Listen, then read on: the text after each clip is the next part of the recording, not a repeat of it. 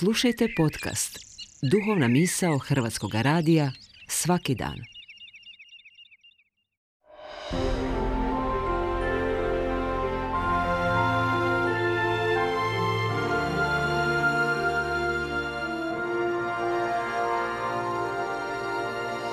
Duhovna misao. Urednica je Blaženka Jančić.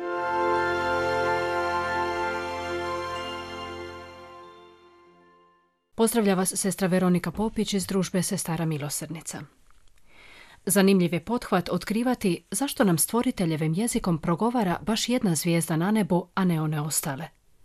Zašto nam samo ta zvijezda potiče usklik dobar je gospodin, a od onih ostalih glasove kao da ne čujemo.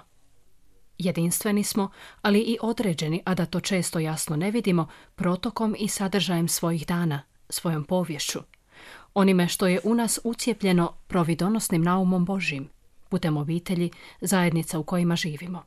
Nedavni put od zapada naše lijepe domovine pa do krajnjeg juga oživio mi je taj usklik o dobroti i ljepoti stvoriteljevoj u stvorenjima i to pogledom na kamenu čipku u krajoliku, suhozide. Umijeće građenja suhozida i suhozidnih građevina mediteranska je baština još od pradoba – Prisutna je na gotovo svim našim otocima, obali, potom i u Dalmatinskoj Zagori, Istri, Lici i zaštićena je kao nematerijalna svjetska kulturna baština. Suhozid je najstariji i najčistiji način zidanja. Najjednostavniji. Samo ruke i kamen. Slikovito će to definirati Petar Gudelj i nastaviti. Uzimlje se iz prirode, mjeri okom. Tehnika suhozida u Jadranskom kršu stara je tisuće godina. Ilirske gradine građene suhozido, i ti si suhozid. Suhozida je kuća u kojoj si se rodio. Suhozid čovjek i život. Proniknimo u značenje ove usporedbe. Pomoći će nam u tome još malo znanja o ovom umjeću.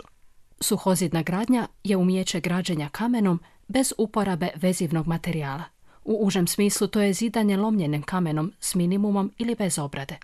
Korišten kamen se gotovo ne obrađuje, već samo odlomi od svoga iskona, od većeg dijela kamena ili stijene ili izvadi iz zemlje prilikom krčenja škrtokamenjara. I mi smo otkinuti od velike stijene, naumom Božim pozvani iz nepostojanja u postojanje. A sve zato da bismo se stijeni stvoritelju vratili, darujući naš životni kamen za čvrstoću i ljepotu Božjega suhozida u svijetu u kojem živimo. I to uz minimum obrade. A kako to razumjeti? Ponajprije, identitet nam je dan, originalnost, osoba, duhovna duša. Dano nam je sve potrebno da naš život u drugima potakne usklik dobar je gospodin. Ali jer smo podložni grijehu, potrebna je obrada koja ne dotiče izravno naše izvana.